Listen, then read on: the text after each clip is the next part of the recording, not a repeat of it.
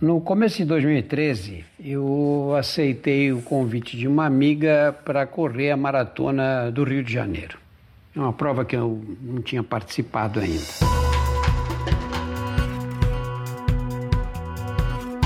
Olá, eu sou Drauzio Varela e aqui você vai ouvir outras histórias.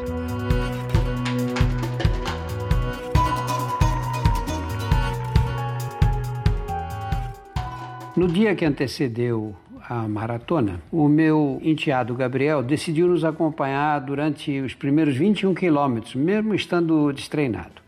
Eu não sei onde eu estava com a cabeça naquela noite. Minha desatenção foi tanta que eu não cortei as unhas do pé, não separei as roupas para o dia seguinte, como eu sempre faço, e nem fui cedo para a cama. Às 5 horas da manhã, quando o despertador tocou, eu desliguei para descansar aqueles 10 minutos fatídicos a mais, né? Às 5 e meia, eu acordei com o interfone. O Gabriel estava me esperando num táxi, no horário que tinha combinado comigo.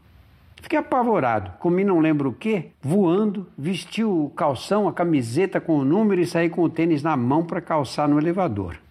Na pressa, eu esqueci o boné, os óculos escuros e não lembrei de proteger os mamilos com o esparadrapo, que estava ali no canto da pia do banheiro.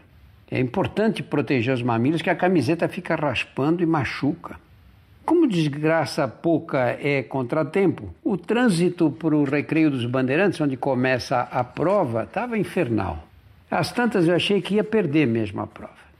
Senti ódio de mim mesmo, né? um cretino, né? tamanha responsabilidade, só porque a maratona era no Rio de Janeiro, sei lá, em, em casa, né? Não, sei lá o que me deu na cabeça. Chegamos em cima da hora e fomos colocados à frente por uma gentileza de uma organizadora com o Gabriel, que na época atuava numa novela na TV Globo. Nós ficamos no pelotão de elite, junto com os demais corredores. Eu achei perigoso, porque assim que fosse dada a partida, o estouro da boiada com aqueles corredores queria passar por cima da gente. Quando eu fui pedir que nos deixasse mudar de lugar, já era tarde. A prova estava começando. E aí eu puxei o Gabriel e nós nos encostamos na grade lateral, um atrás do outro, até que aquele pelotão partisse numa velocidade que a gente não teria menor condição de acompanhar. Se não tivéssemos tomado esse cuidado, eu acho que eles tinham passado por cima de nós. Passado o susto, a multidão de camisetas coloridas deu uma volta pelas ruas do Recreio e chegou à Avenida Lúcio Costa, que beira o mar ali em toda a barra do Rio de Janeiro. Ao longe aparecia o Morro Dois Irmãos e a Pedra da Gávea, imponentes assim, né?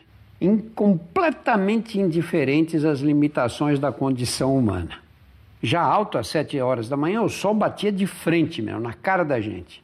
Que falta faziam os óculos escuros e o boné que o cretino tinha esquecido de pegar. Assim que as montanhas e o mar apareceram, um corredor de camiseta verde-limão me alertou com a isenção habitual dos cariocas ao referir-se à própria cidade. Ele disse assim: Pode se preparar, doutor, você vai correr a maratona mais bonita do mundo. Os cariocas são modestos assim, né? A prova segue a beira-mar por muitos quilômetros, com os prédios à esquerda, os coqueiros, o oceano à direita e com o azul que se perde no horizonte. E ali no fundo, o Morro Dois Irmãos e a Pedra da Gávea. Quando completamos 15 quilômetros, aquelas rochas vulcânicas, o morro e a pedra, que sempre me encantaram na paisagem da cidade, começaram a me irritar tanto esforço naquele sol sádico e as montanhas lá, mastodônticas, impassíveis, só para dar a impressão de que nós estávamos parados. No quilômetro 18, o Gabriel me disse: Vai embora, eu estou muito cansado. Eu respondi que não tinha pressa e reduzimos a velocidade. No quilômetro 20, ele lamentou em voz baixa: Que absurdo, não chega nunca. O marco do quilômetro 21 foi um alívio para ele, que saiu da pista com um ar de felicidade dos tempos de criança. Para mim, nem tanto. Estava apenas na metade do martírio. Meus mamilos começaram a arder, não estavam protegidos. Aproveitei para pedir um pedaço de esparadrapo no posto de atendimento, providência que foi de pouca valia, porque com o peito molhado de suor o esparadrapo descolava. Seja o que o diabo quiser, pensei naquela hora. Ver a pedra da Gávea desaparecer por trás dos dois irmãos foi um alento. Saber que a paisagem mudaria serviu de consolo para enfrentar a subida do Juá, nem tão íngreme, mas é longa essa subida. Na descida junto ao morro do Vidigal, veio em sentido contrário um grupo de rapazes. Um deles de bermuda, sem camisa, cordão de ouro no pescoço, uma latinha de cerveja em cada mão, levantou os braços para reclamar num cantado carioca, aquele Moreira da Silva, de samba de breque. Bonito. Vocês aí na moleza da descida, enquanto nós aqui sofrendo nesse subidão. Depois de percorrer 30 quilômetros, a maratona chegou ao Leblon, com o calçadão lotado de gente em movimento. Na plateia ouvi o chamado da minha mulher e vi que ela estava com a minha nora e o Gabriel, que tinha pegado um táxi no quilômetro 21 e tinha ido encontrar com elas. Numa hora dessas, um beijo na boca, mesmo de passagem, revitaliza mais que glicose na veia. Aí começa a fase mais dura. Você tem que percorrer o Leblon e Ipanema para então atravessar a Copacabana inteira, Botafogo e boa parte do aterro do Flamengo. É preciso ser de ferro para não sentar num daqueles quiosques do calçadão, no meio de gente bonita, pedir um chopp bem gelado e mandar maratona para o inferno, ou para mais longe ainda.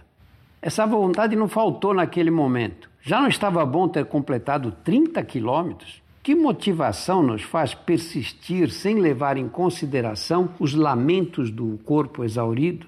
O que a gente pretende provar aos outros e a nós mesmos?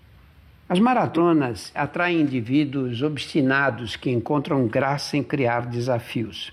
É lógico que o preparo físico adquirido, os benefícios à saúde, a admiração que causa no imaginário alheio a capacidade de correr tanto servem de estímulo, mas constituem motivações secundárias. Acima de tudo, está o desejo de demonstrarmos a nós mesmos que temos força de vontade, disciplina e destemor para enfrentar o desânimo e as dores que surgirão no percurso até a linha de chegada. Aprendizado que nos tornará mais resistentes às intempéries impostas pelo destino. Ao chegar à praia de Botafogo, com o pão de açúcar e os barcos na enseada, lindo, as minhas pernas já não me pertenciam. Meus mamilhos deixaram duas rodas concêntricas de sangue na camiseta. As unhas dos pés doíam. O sol ofuscava os olhos. Minha careca desprotegida ardia sobre aquela bola de fogo que não dava um minuto de trégua. O corpo era um fardo torturante, impermeável à menor sensação de prazer. A fisionomia de meus companheiros de infortúnio não podia ser mais lamentável. É possível que eles achassem o mesmo da minha. Como fui esquecer o esparadrapo e o boné em pleno Rio de Janeiro? E as unhas dos pés que nunca havia machucado? Pela primeira vez iria perdê-los, como tantos maratonistas? Nesse estado de espírito, com pesar, notei que a praia de Botafogo faz uma curva sem fim, quase 360 graus. Detalhe despercebido para quem passa de carro.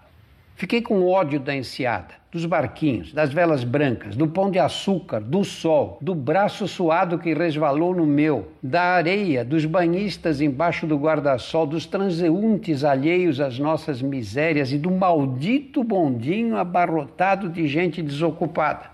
Como sair vivo daquela curva assassina? Quando finalmente entramos no aterro do Flamengo, empurrados pelos espectadores que gritavam palavras animadoras, enxerguei um raio de luz no fim do túnel. A estratégia havia dado certo. Apesar dos 33 graus, terminaria a prova num tempo razoável. Mal cruzei a linha de chegada, fui invadido por uma sensação de paz celestial. Senti um twin nos ouvidos, igual a barato de droga, mas aí, agora, com vista para o Corcovado e o Cristo Redentor. Caminhei de volta atrás de um táxi. O pão de açúcar continuava lá com o bondinho, a areia, os barcos e os reflexos do sol na água. O rapaz de camiseta verde tinha razão. Aquela foi a maratona mais bonita que eu corri.